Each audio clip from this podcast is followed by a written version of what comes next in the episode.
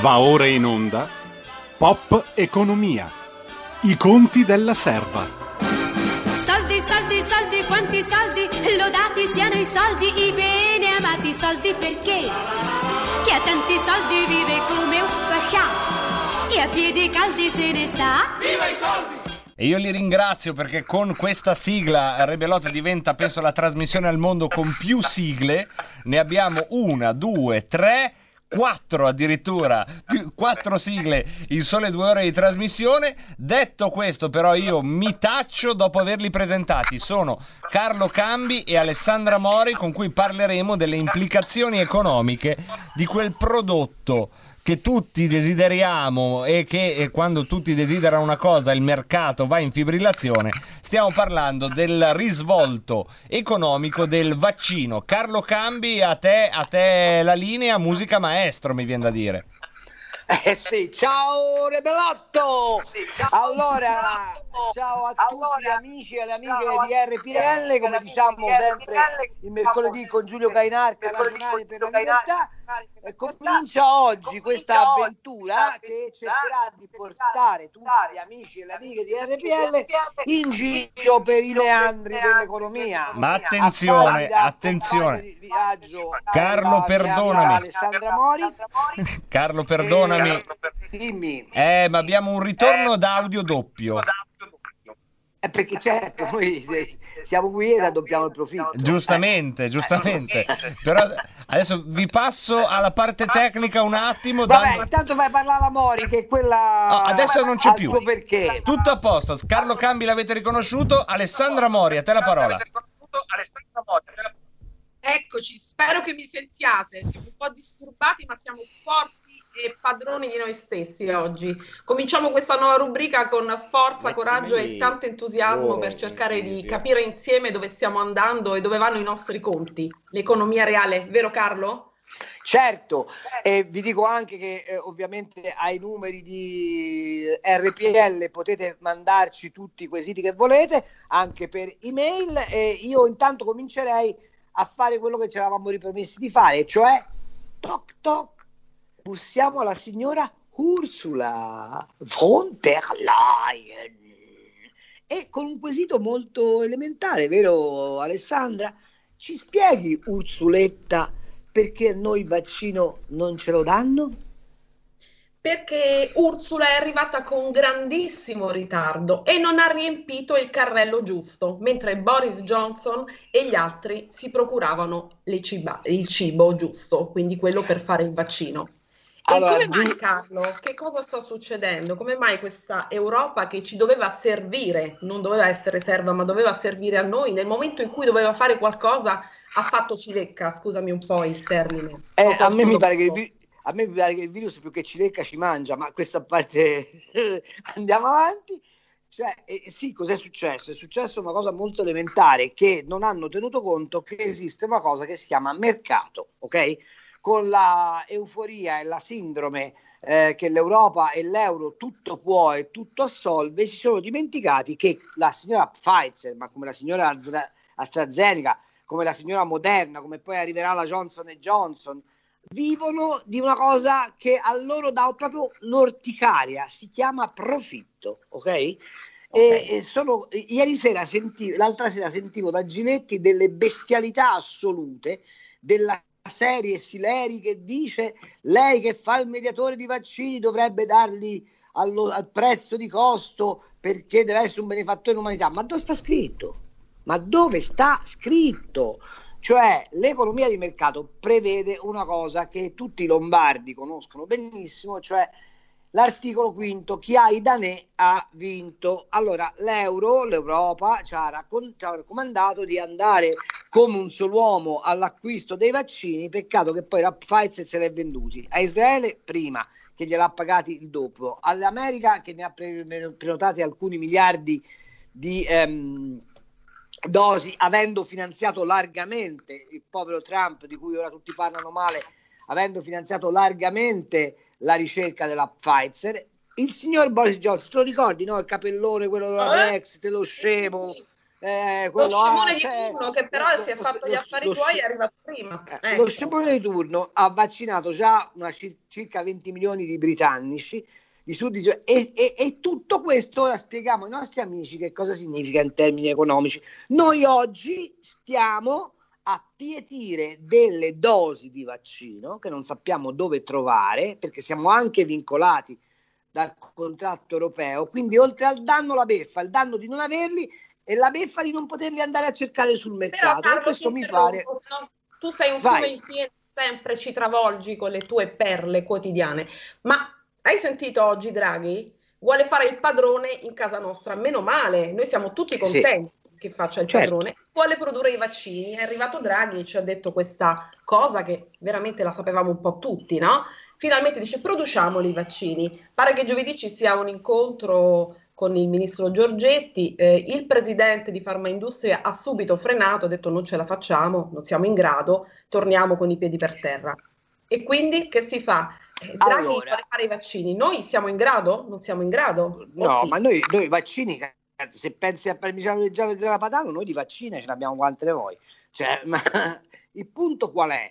E, e ha ragione Giorgetti a sollecitare le, le aziende italiane a darsi una mossa su questo versante. Ci sono due questioni. La prima è che l'Italia ha un'ottima produzione di farmaci conto terzi, cioè noi siamo sostanzialmente gli elaboratori di farmaci che poi le grandi multinazionali vendono, non ti dimenticare che l'industria farmaceutica italiana è all'avanguardia assoluta. Per esempio, ve lo ricordate il commissario Arcuri, quello delle primule? Sì, ve lo ricordate, no? Sì, quello che ci cura, que- non ci cura ma dura, quello lì. Esatto, cioè no? non ci cura ma dura, ecco.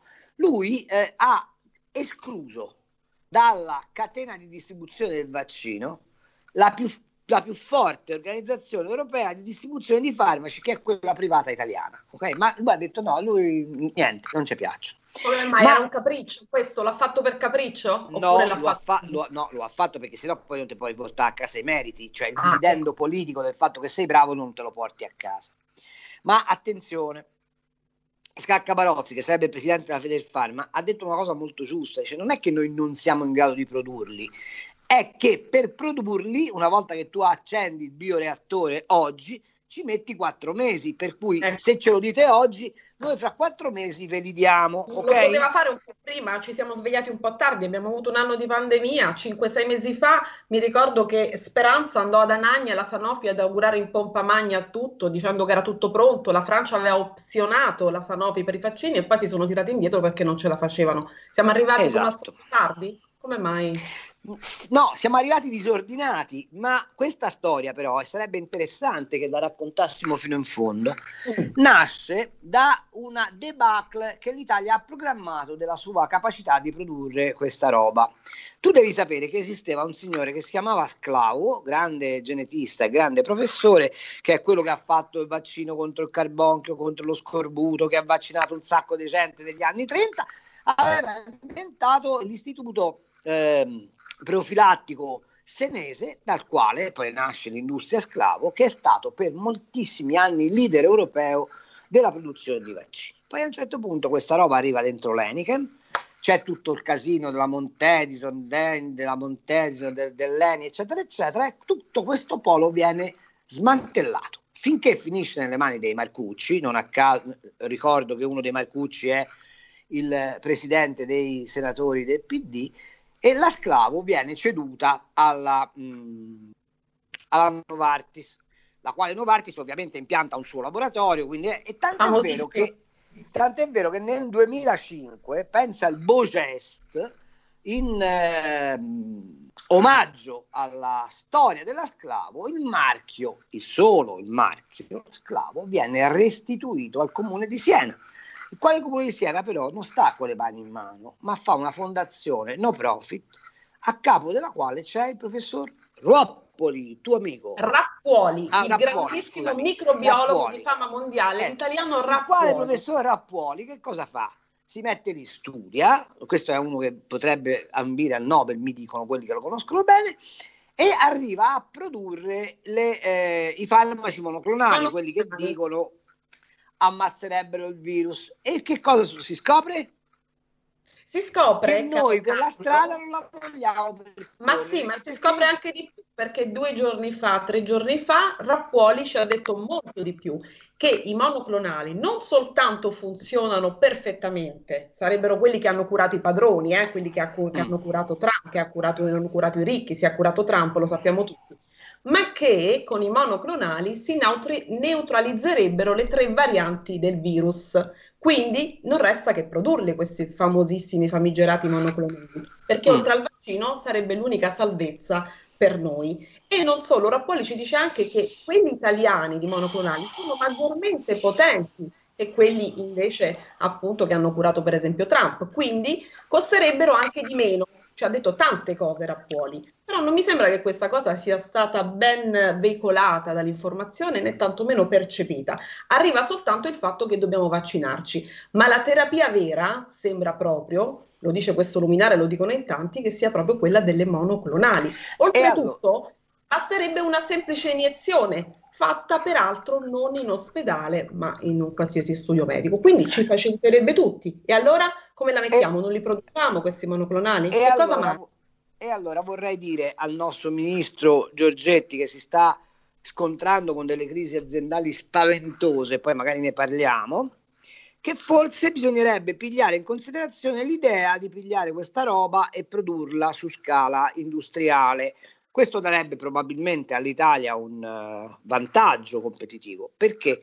Perché poi abbiamo ammorbato anche noi con l'idea dei vaccini, cari amici e care amiche di mm, Radio uh, di Ragionare per la Libertà, eh, per un semplice motivo, che da chi arriva primo all'immunità eh, c'è il guadagno dell'intera posta, è un po' come un tavolo di poker.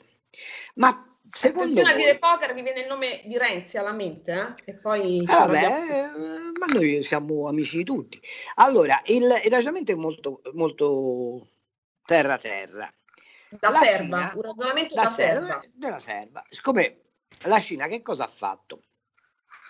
Lasciamo perdere se c'è infettato o non c'è infettato, una cosa è sicura, che la Cina sapeva dell'esistenza del virus, non ce l'ha raccontato, ma nel frattempo si è attrezzata, come fanno giustamente i cinesi, per produrre il suo vaccino e ha vaccinato a tappeto. Dicono le statistiche che è indietro, probabilmente è vero, però c'hanno da gestire una massa di un miliardo e 300 milioni di persone, non proprio due spicci, ma dove hanno vaccinato loro soprattutto? Hanno vaccinato laddove hanno gli, i siti produttivi di maggiore importanza. Tant'è Come vero che quando... Eh? Sì, Come tant'è vero, sì, noi abbiamo vaccinato le impiegate amministrative delle ASL, tant'è vero che la Cina è l'unico paese al mondo ad avere nel 2020 un PIL, cioè prodotto interno lordo, in positivo, ma gli americani non sono stati a guardare, hanno accelerato poten- potentemente e probabilmente già quest'anno l'America avrà un PIL positivo, largamente positivo. Boris Johnson, questo povero disgraziato che è uscito dalla grande corte di Ursula von der Leyen, eh, ha già beccato un 1, un 1 più 1% nel quarto trimestre del 2020. Ora, se a Pasqua, come pare, a Pasqua o a maggio massimo riapre completamente l'economia britannica, fa uno zompo in avanti che ci guarda col caldacchiale come Nelson, l'ammiraglio Nelson che guardava gli europei così, no? quando fece fuori Napoleonte Bonaone. E, e, e quindi noi che cosa? Noi stiamo a guardare noi stiamo a guardare, che... ma Draghi ha detto che dobbiamo cedere un po' ancora di sovranità all'Europa, ma poco certo. a poco, Carlo, eh? ancora siamo vicini ma lontani, un po' dobbiamo cedere. Cediamo? Ma, al, no, ma che cediamo? No. Ce ne andiamo magari, possibilmente. Allora, eh, per avere contezza delle laudazioni che si sono fatte a Draghi, prendiamo questa affermazione. Ha detto Draghi, l'euro è irreversibile rispondendo, hanno detto tutti, all'affermazione del, eh, segreta- del capo della Lega Matteo Salvini, quella de- a-, a, domanda ha dato una risposta di buonsenso, gli hanno chiesto ma l'euro è irreversibile e Matteo Salvini ha risposto e eh, che volete che vi dica, di irreversibile c'è soltanto la morte. Allora tutti, ah, vedi, la conversione non c'è stata, a Piura, anatema, eccetera, Non eccetera. è europeista Salvini. Non è europeista, hai capito? E poi Draghi dice l'euro è irreversibile. Che, Che detto dire così Draghi, è... Carlo? Io non l'ho spiego. capito, Carlino, Ma questo. Draghi. Mi è, mi è simpatico, però Se- non l'ho se- capito. Se voi lo leggete così, l'euro è irreversibile, dice vabbè, oh, l'ha detto Draghi e sarà vero. Ecco, io ve la riformulo questa affermazione. L'euro è eterno, che è esattamente la stessa cosa di dire che l'euro è irreversibile. Chi ci crede che l'euro sia eterno? E chi oggi potrebbe dire che l'euro è eterno? Eh, scusate, scusate, Sì. eh, amico Carlo Cambi dentro di RPL, tu stai facendo critica di euro? Sì, io sto facendo critica di euro. Ah sì. no, perché non parla di Bele, Matriosca di Russia? Perché non parliamo di Bolshoi? Perché non parliamo di Ah, tempo? Parliamo di cose belle, Carlo Di Cambi, dai, perché critichi? Tutti sanno che l'euro è irreversibile, noi diamo spazio a queste persone che sono, diciamo, curiose, hanno idea che non sarà così, ma tutti sapete che tra 1000 e 1500 anni sarà ancora l'euro, tra 10.000 anni ci sarà ancora l'euro, quindi mi raccomando, restate sempre adesi all'ortodossia. Scusa Carlo, ma era necessario No, no, no. perché No, hai- ma io ti, io ti voglio dire un'altra cosa. Te lo sai che sul quel robottino che aveva mandato su Marte c'è, c'è un euro C'è un che euro. è stato depositato Certo. su Marte perché il marziano quando venisse a fare le vacanze a Chioggia almeno c'ha già gli euro, no? E Metti, arriva che, metti che arriva anche tra 1000-2000 anni, comunque noi Esatto. sappiamo che è irreversibile. irreversibile. Sai cosa Allora, quale potrebbe essere? dimmi. Cioè, potremmo trovare la quadra con Draghi e dire se l'euro fosse palindromo. Esatto, Sarebbe esatto. meglio, no? Saremmo tutti d'accordo. Eure, basta. non è palindromo l'euro, No, è non stato lo è. palindromo il giorno di formazione del governo di Draghi. E questo va E bene. Ragazzi, bella- avete parlato male dell'euro e si è bloccato tutto. Come Vedete? giusto, come giusto, Avete parlato eh? male dell'euro e tutto si è bloccato. Come giusto, più. come giusto. Prego Carlo, ci sono ancora 5 minuti prima della pausa.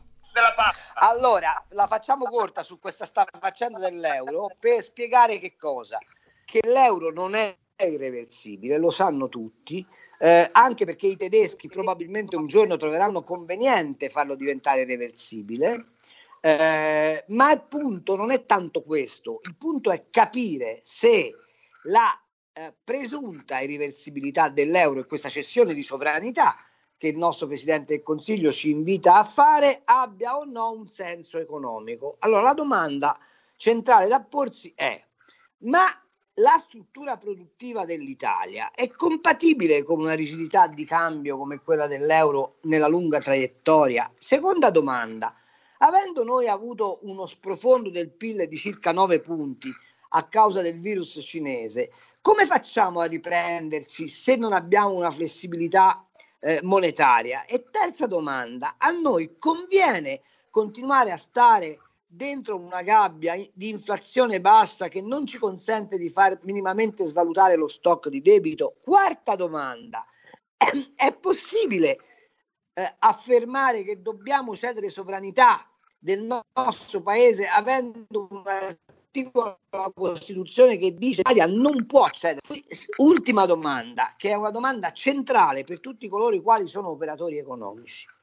Ma noi, al di là del vantaggio sui tassi, che poi vedremo non è un vantaggio, eh, quale altro vantaggio abbiamo realmente ricevuto? Tutti ci dicono avete pagato meno il debito pubblico, è vero, però tutto questo è stato vero fino alla crisi del 2008. Poi dal 2008 in avanti abbiamo visto che l'euro non è stato un sufficiente riparo alla crisi, ma soprattutto abbiamo scoperto una cosa, che aveva abbastanza ragione John Maynard Keynes, o Keynes a dirci Che- che se io ho un periodo di tassi bassi e un'incertezza sul futuro economico coniugata ad un'ampia disponibilità di liquidità si tende a esaurizzare e a non fare investimenti. Ora, cari amici e cari amiche di RPL che ci state ascoltando, sapete qual è uno degli svantaggi che l'euro ha prodotto immediatamente in questa circostanza? Proprio questo. Che noi abbiamo una grande massa di quattrini, derivante dal fatto che i tassi sono bassi, perché le politiche monetarie espansive indicano che ci siano i tassi bassi. Avendo un di investimento, questi soldi finiscono in banca. Tant'è vero che, come sapete, durante la pandemia i depositi bancari sono enormemente cresciuti. Ma questo che cosa significa? Che stiamo facendo diventare anemica la capacità di produzione di reddito e senza capacità di produzione di reddito e di ricchezza non si riescono a ripagare i debiti che continuiamo a fare. Allora la domanda è, questo euro ci è servito o non ci è servito a raddrizzare i fondamentali dell'economia italiana? Io penso, Carlo, che dovremmo chiederlo direttamente al nuovo Premier, a Draghi. Che ne pensi tu? Perché noi possiamo eh sì, ragionare. So, non, solo che, non ci, solo che Draghi probabilmente da questo orecchio non ci sente. Non è vero, non è vero, il presidente ci sente da tutti gli orecchi. Non è vero, guardate, eh, guardate, scusi, ma, ma scusi, pensa ma te. È, ma, scusi, ma scusi, lei è il DJ o è San Giorgio che se la intende con i Draghi? Io, io so che questa è la trasmissione più governista, ma essendo governista è talmente governista che accetta anche l'opposizione al governo. Perché, certo. capito, no? È tutta una roba perversa, ma in realtà sono pretesti, Carlo, perché eh, a me tocca fare, come si chiama, il metronomo, il diapason, quello che dice che adesso c'è una breve pausa. Ma no, te sei come Cosa? il timoniere degli abbagnali, perché questa è una trasmissione due con. Va bene, il timoniere... L'importante che non sia Caronte, eh? Ecco, L'importante che non sia Caronte. Su questo, Importante... su questo non garantisco sulla destinazione che eh, sia irreversibile, eh, dai, non si sa mai. Pausa. Facciamo la pausa, la, la sigla delle 5 e poi torniamo. Cosa aspetti? Sostieni la nostra radio. Abbonati andando sul sito radiorpl.it. Clicca abbonati e segui le istruzioni. Facile, no?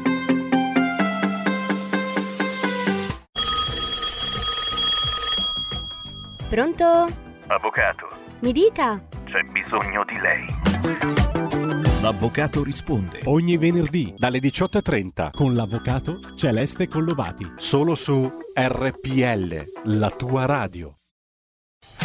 Porta con te ovunque RPL la tua radio. Scarica l'applicazione per smartphone o tablet dal tuo store o dal sito radiorpl.it. Cosa aspetti?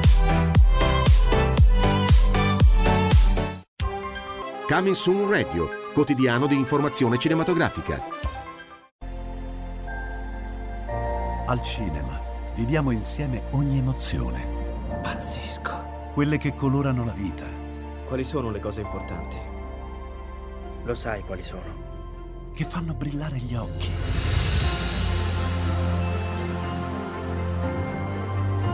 Che lasciano col fiato sospeso e che ci riempiono il cuore. Cerchiamo di fare del nostro meglio e a volte il meglio che possiamo fare è ricominciare da capo. Per poi farci ritrovare insieme in una risata. Wow. eh, ridiamo, ridiamo. Oh.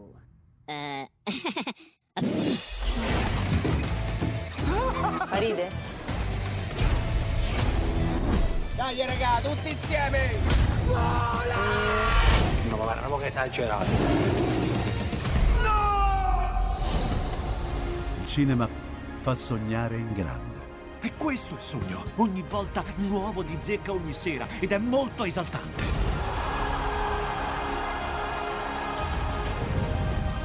Credo che sia stato il più bel momento della mia vita.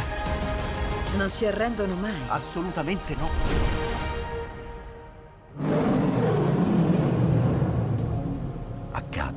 Solo al cinema. Ciao ragazzi, ci vediamo al cinema. Scusa.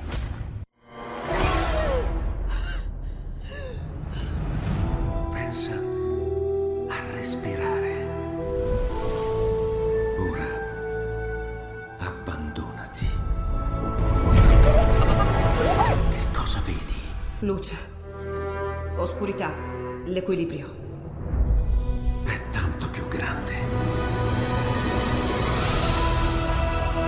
Stato un risveglio. Hai sentito? Conosco una sola verità.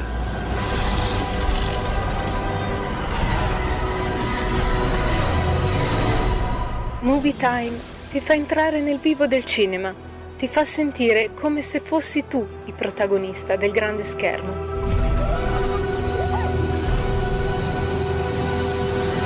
Ogni sabato dalle ore 16.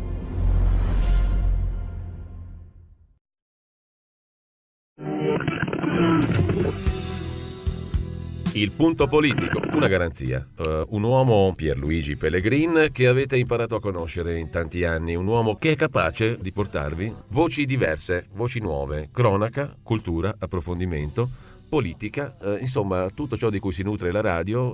Non mancate l'appuntamento con uh, un rinnovato punto politico. Dalle 14.30. RPL. La tua radio.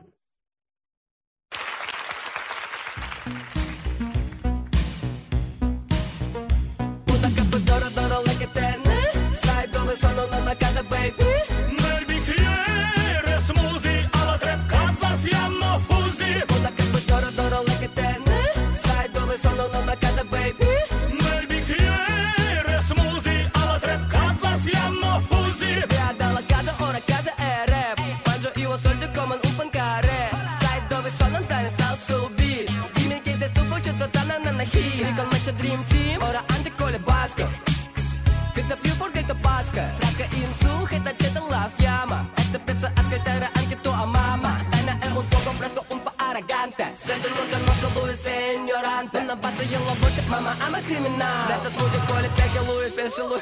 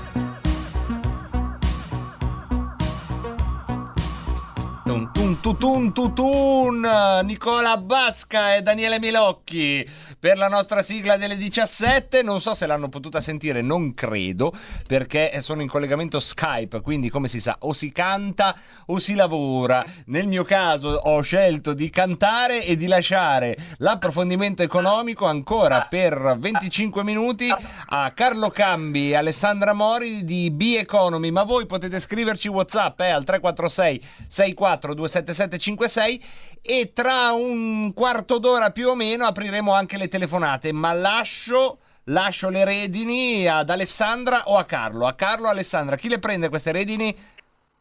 Eh, le, beh, le, le prende Alessandra, dai. le prende Alessandra, dai. Se sento sì, ma non sento nulla. Alessandra non sente, allora le prendo io. È come ruba bandiera. Va bene, vai, tuo. Allora, ti, ti- vi dico una cosa. Italiani, sappiate che potete tornare a cena al ristorante. Vi piacerebbe? Ora sento. Invece no, o meglio, invece forse sì. Perché che cosa è successo? Che il nostro amico Matteo Salvini è andato da Draghi e gli ha detto Scusi Presidente, ma qui c'è l'Italia che si vorrebbe un attimo attovagliare, anche perché stiamo per mandare a spiegare, l- l- veramente la- la- l'affermazione sarebbe un pochino più feroce, qualcosa come un milione e mezzo di posti lavoro, qualcosa come 300 mila imprese, qualcosa come 100 miliardi di fatturato.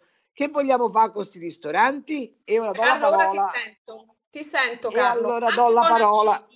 Anche Bonaccini Ecco. e Patuanelli, revisionisti noti di sinistra, hanno deciso che si può fare, si può andare a cena al ristorante con le dovute cautele. Quindi si sono allineati. Che cosa è successo? Che cosa sta succedendo? Parla Draghi, parla Salvini, poi tutti dicono di sì adesso. Come mai? Ragazzi, parla, parla il buon senso, ok? Ah, sì? Quindi Draghi e Salvini sono il buon senso. Beh, è gente che quantomeno è abituata a stare in mezzo ai problemi e non a, a schivarli come se fossero delle, meteo- delle meteoriti, insomma. Cioè, eh, vedete, io ho, un grande rispetto per i filologi, ok? E ho un grande rispetto anche per quello- No, no, io ho grande rispetto, figurati, fi- poi cioè, voglio dire, eh, il professor Massimo Galli, per esempio, è il Massimo, no? Eh, cioè, eh, e, e loro ci hanno spiegato la cosa interessante, che non sapendo loro che pesci pigliare, l'unico modo è che ci mettiamo lo scafandro e stiamo chiusi, il che andrebbe benissimo se il governo co- Visconte, cioè quello di che c'era prima, avesse cacciato ad ogni provvedimento pronta cassa il, eh, eh, la refusione del danno, cosa che non è avvenuta. Oggi ci siamo di fronte a un problema drammaticissimo, ora a parte gli scherzi. È vero che la salute va tutelata, ma è anche vero che ormai queste aziende sono arrivate al punto quasi di non ritorno e quello che convince Draghi non è tanto il, secondo me, il ragionamento sul beh, possiamo tentare di riaprire colori, non colori, è che lui sa perfettamente da economista, ma lo saprebbe anche il ragioniere di, di Nonantola, Anche noi servi, insomma. e anche noi Anche servi noi lo sappiamo, servi. che in economia c'è un momento in cui passi il punto di non ritorno. Ok? Qual è?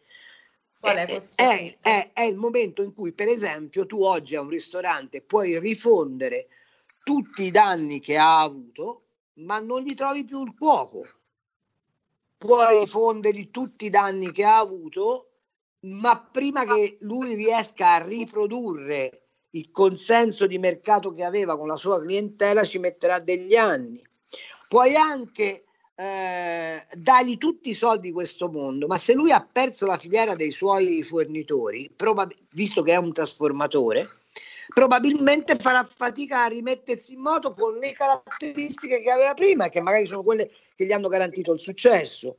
C'è un altro punto di non ritorno che è quello che se tu per caso oggi sei andato in rosso per tre mesi sul conto corrente o non hai onorato una rata del mutuo, sei un cattivo pagatore, vieni segnalato grazie a un'altra norma europea alla centrale rischi e non hai più diritto di cittadinanza economica.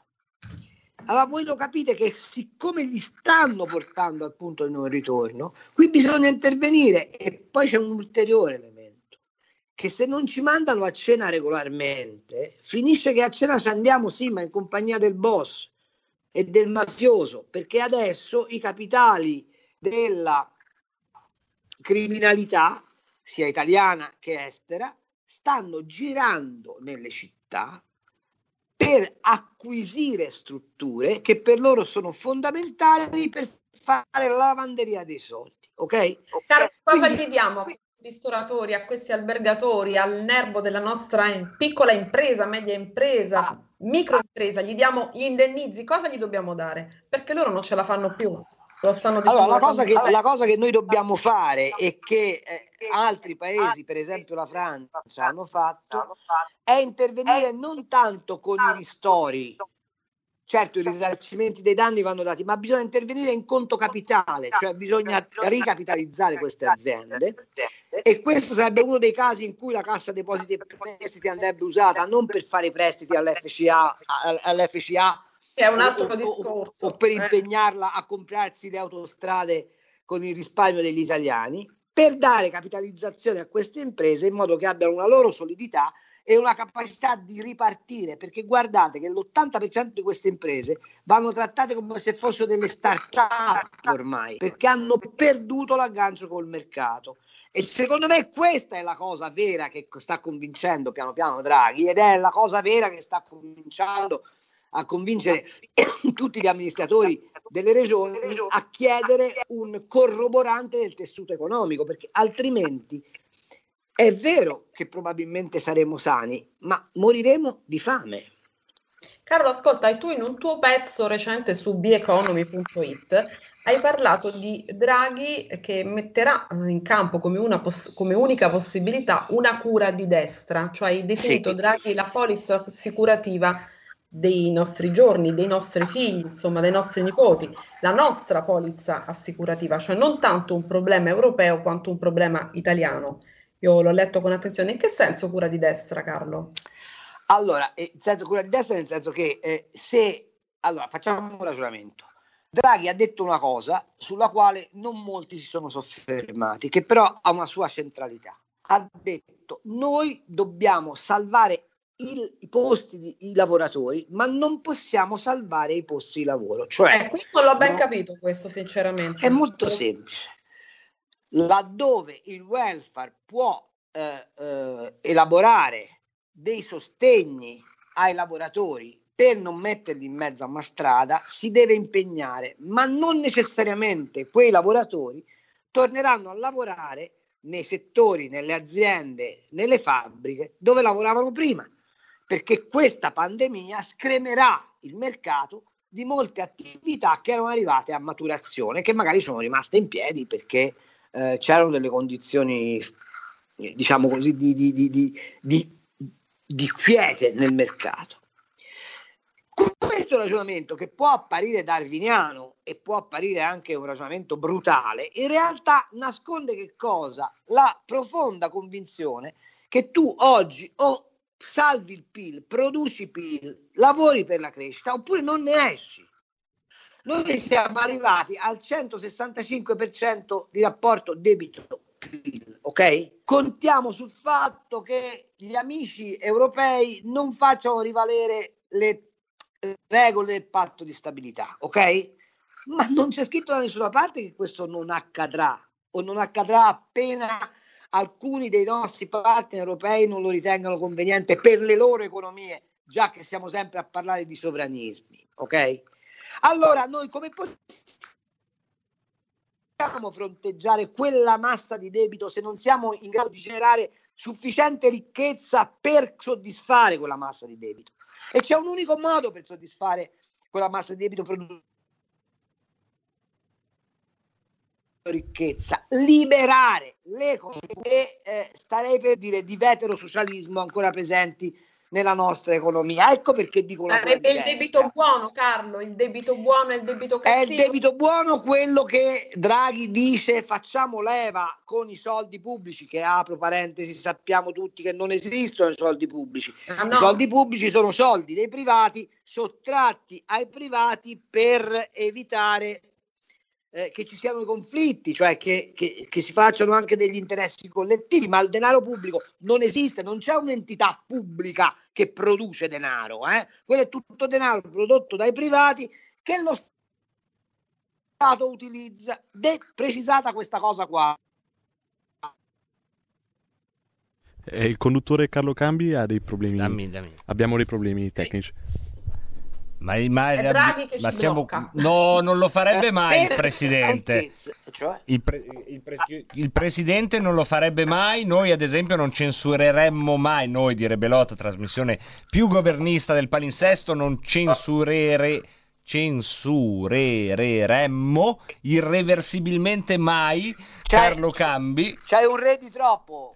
C'è un re di troppo, ma è sempre meglio averlo, è sempre meglio averlo, non si sa mai. Io ve lo dico, tenetevelo un monarca di riserva, che a un certo punto, eh, piuttosto che far votare il volgo, quella cosa volgare e pericolosa, potete sempre metterlo lì. Ecco, tenetelo, tenetelo sempre a casa, amici, un monarca. Ce ne sono tanti. Dopo la rivoluzione francese è passato di moda la monarchia, quindi potete averlo a casa vostra, un erede al trono. Tenetelo, tenetelo di riserva. Questo io dico per due ragioni, Carlo. Se la- sentiamo se il tuo audio è, è tornato a, eh, diciamo, su una No, linea no. europeista. Mi senti? Mi senti? Sì, eh, siamo ancora un po' attendisti. Prova a dire che l'euro è irreversibile. Eh, L'euro è double fas. Ok, vedo che irreversibile. qui, qui funziona. Funziona l'audio, quindi va bene. Era, era Ursula, era Ursula, Carlo. Era Ursula, Ursula. Era la tua amata Ursula. Che No, salutiamo. ti volevo eh. dire però, conduttore, ti volevo dire che eh, anche i re hanno amato le idee rivoluzionarie, qualcuno ci ha perso addirittura la testa. Ma è quello il problema, infatti dovete amare i re e non le idee, non fate quell'errore che poi se che invertite l'ordine degli addendi e poi è un attimo ragazzi, è un attimo. Insomma, volevo dire che la ricetta, e la faccio più finita qua, visto che parliamo di ristoranti, la ricetta ci sta bene. La ricetta si chiama ricetta Garavaglia. Fare pil, pil, pil. E per fare pil c'è una strada sola.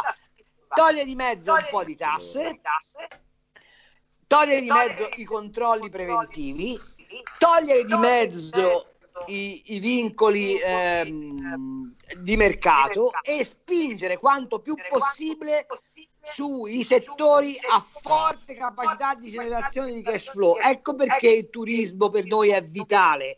Ecco perché aprire ristoranti per noi è vitale. Ecco perché, perché sono filiere lunghe. Si parte dalla cipolla e si arriva al fegato alla veneziana, ok? Ma nel passaggio cipolla fegato alla veneziana la catena del valore si allunga talmente tanto che i fattori di moltiplicazione del PIL diventano decisivi. Cioè partiamo da una cipolla che La cipolla a quanto pare è politicamente scorretta perché salta la linea. Sulla cipolla e allora salta la parliamo linea. la patata. Parliamo la patata. Vediamo se l'audio con la patata diventa ambiguo come normale. Prova un frutto europeista, il cavoletto di Bruxelles. Ecco, allora, dal cavoletto di Bruxelles alla- allo, allo sformato di cavoletti di Bruxelles partiamo da 10 centesimi e arriviamo a 8 euro, ok? Questa è la capacità di moltiplicazione. Questa capacità di moltiplicazione fa sì che tu lungo questa filiera abbia una distribuzione di valori aggiunti che diventano stipendi e che diventano anche tasse per certi, certi versi, che danno un'accelerazione fortissima al PIL. Se tu pensi che questa roba qua la puoi fare con l'acciaio, di avere una ripresa eh, eh, rapidissima, non ce la fai perché l'acciaio ti serve a costruire infrastrutture che sono un cerotto a lento rilascio nell'economia, no? Cioè eh, sono impegni di spesa di lungo periodo che danno un sacco di quattrini, ma che ne lasciano un po' alla volta. Ecco, noi abbiamo bisogno di una prima fase di shock di generazione di ricchezza immediata e una seconda fase di consolidamento di ricchezza. Ecco perché ci vuole una ricetta di destra, perché se tu mi carichi la prima fase con un forte peso fiscale, sentivo parlare di patrimoniali, sentivo parlare di, di aggeggi di, di- di vecchia mercanzia, sentivo parlare della vecchia idea europea di incrementare l'IVA, perché dovete anche sapere che l'Europa sull'IVA ci fa la cresta, cioè il bilancio europeo è fatto anche da un prelievo sull'IVA nazionale, per dire ah, abbattiamo i consumi e paghiamo di più i salari. Non funziona. Noi oggi abbiamo bisogno di incrementare quanto più possibile la domanda, abbiamo bisogno che la gente tiri fuori i soldi dalle banche e li metta in giro. E per farlo abbiamo bisogno di turismo, abbiamo bisogno di abbigliamento, abbiamo bisogno di investimenti leggeri.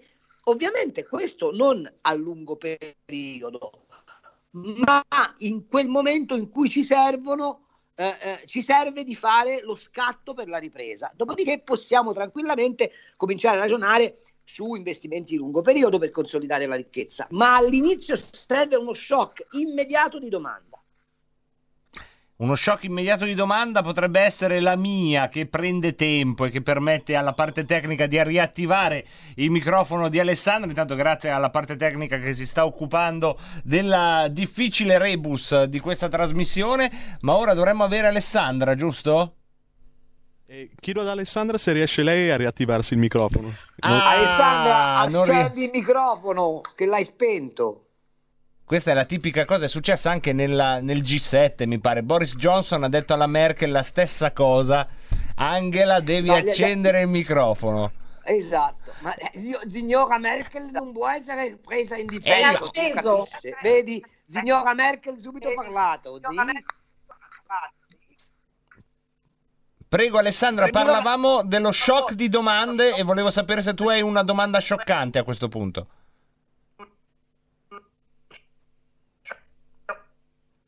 Questa battuta fa effetto come le infrastrutture a lento rilascio.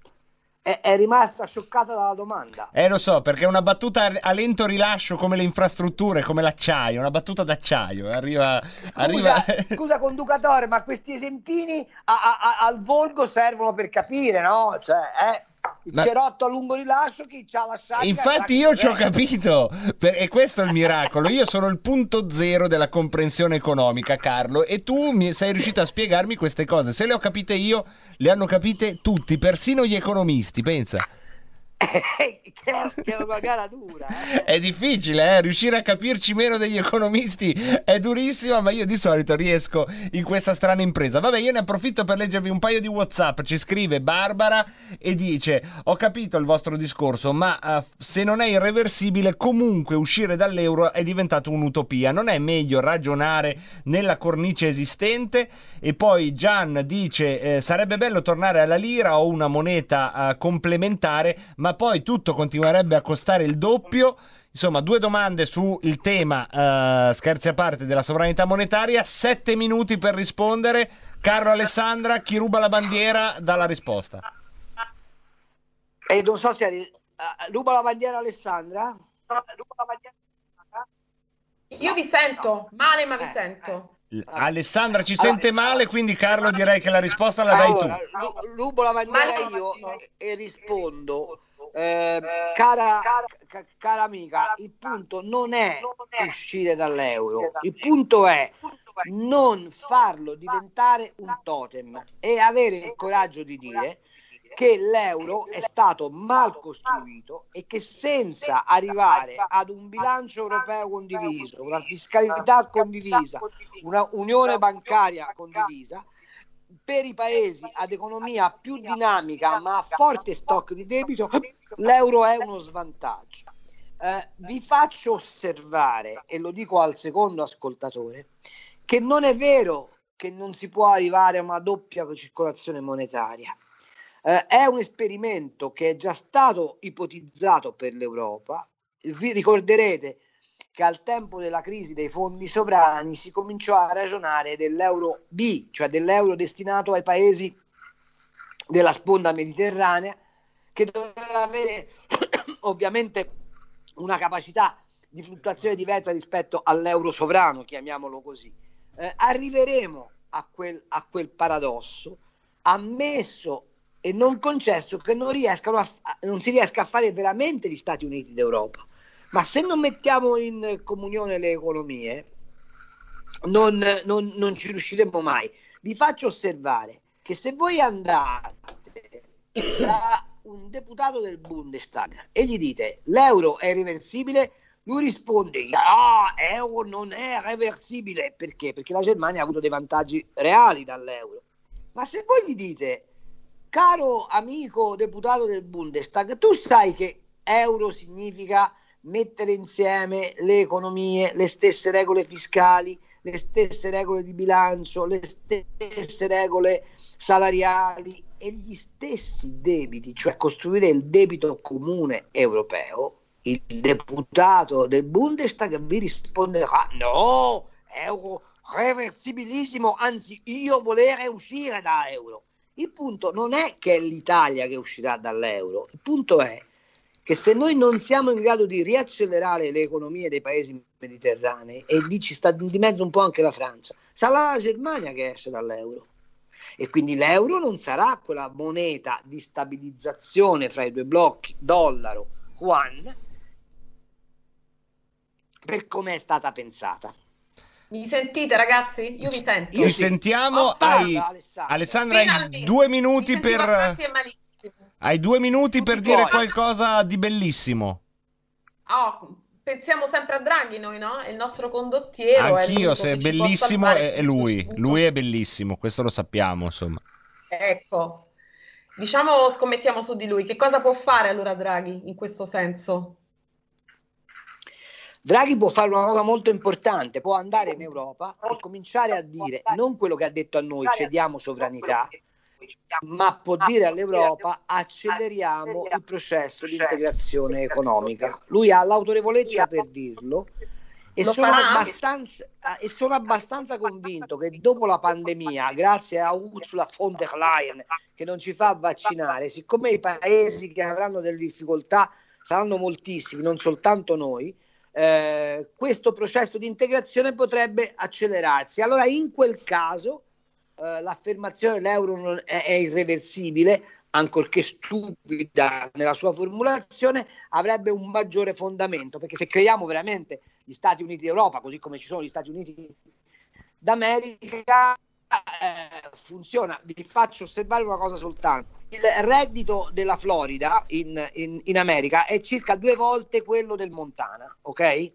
Il che non vuol dire che dentro una federazione di stati non ci sono le diseguaglianze, ma c'è un elemento unificante, che il dollaro è espressione della politica economica federale e che il debito federale è comune e che la Federal Reserve, prestatore di prima istanza, si occupa di tutti e 51 gli stati americani. In Europa purtroppo è esattamente il contrario e se noi non arriviamo là, avere una moneta unica è semplicemente un vincolo eccessivo per le economie. Tutto qua. Eh, ultima cosa, e poi veramente eh, ci- ci lasciamo. Vorrei dire, eh, vorrei fare questa osservazione. Eh, noi cerchiamo di ricondurre l'economia, noi di B-Economy in questa trasmissione, ai, ai conti della serva. Ecco, immaginate questo. Se voi aveste un mutuo da 100.000 euro, ma vi comprate casa e non pagate l'affitto, fate ogni sforzo per onorare quel mutuo perché sapete che state costruendo patrimonio. Ma se voi prendete un mutuo da 100.000 euro per andare in crociera tutti i mesi, alla fine quel mutuo diventerà un, eh, diventerà un- un- un peso insostenibile. Ecco, ci dobbiamo domandare se l'Europa sta lavorando per costruire insieme a tutti i paesi la nuova casa facendo un mutuo sui mercati internazionali, cioè i presti- il- gli acquisti della BCE, oppure se non stiamo semplicemente in questo momento lavorando per, per pagarci delle crociere. Ecco, questo è il, è- il ragionamento che dobbiamo, dobbiamo, dobbiamo eh, tenere presente. La nostra incontra l'iceberg delle 17.30. E la, no- la nostra va incontrare comunque. Ma è un io, iceberg eh, che è bello finito, incontrare. Mi dispiace per Alessandra che è stata muta, ma insomma. Ma eh, ci risistemeremo, risistemeremo. Martedì prossimo, Eh, se tutto va come deve andare. Ti è piaciuto questo esordio? Mi è piaciuto moltissimo e abbiamo giusto il tempo per ringraziare Carlo Cambi e Alessandra Mori. Se tutto va come deve andare, se a Dio piace, ci risentiamo con voi martedì prossimo alle 16.30. Noi andiamo a fare la pausa, tra poco Misteri Misteriosi con Marco Gregoretti. Ciao a tutti.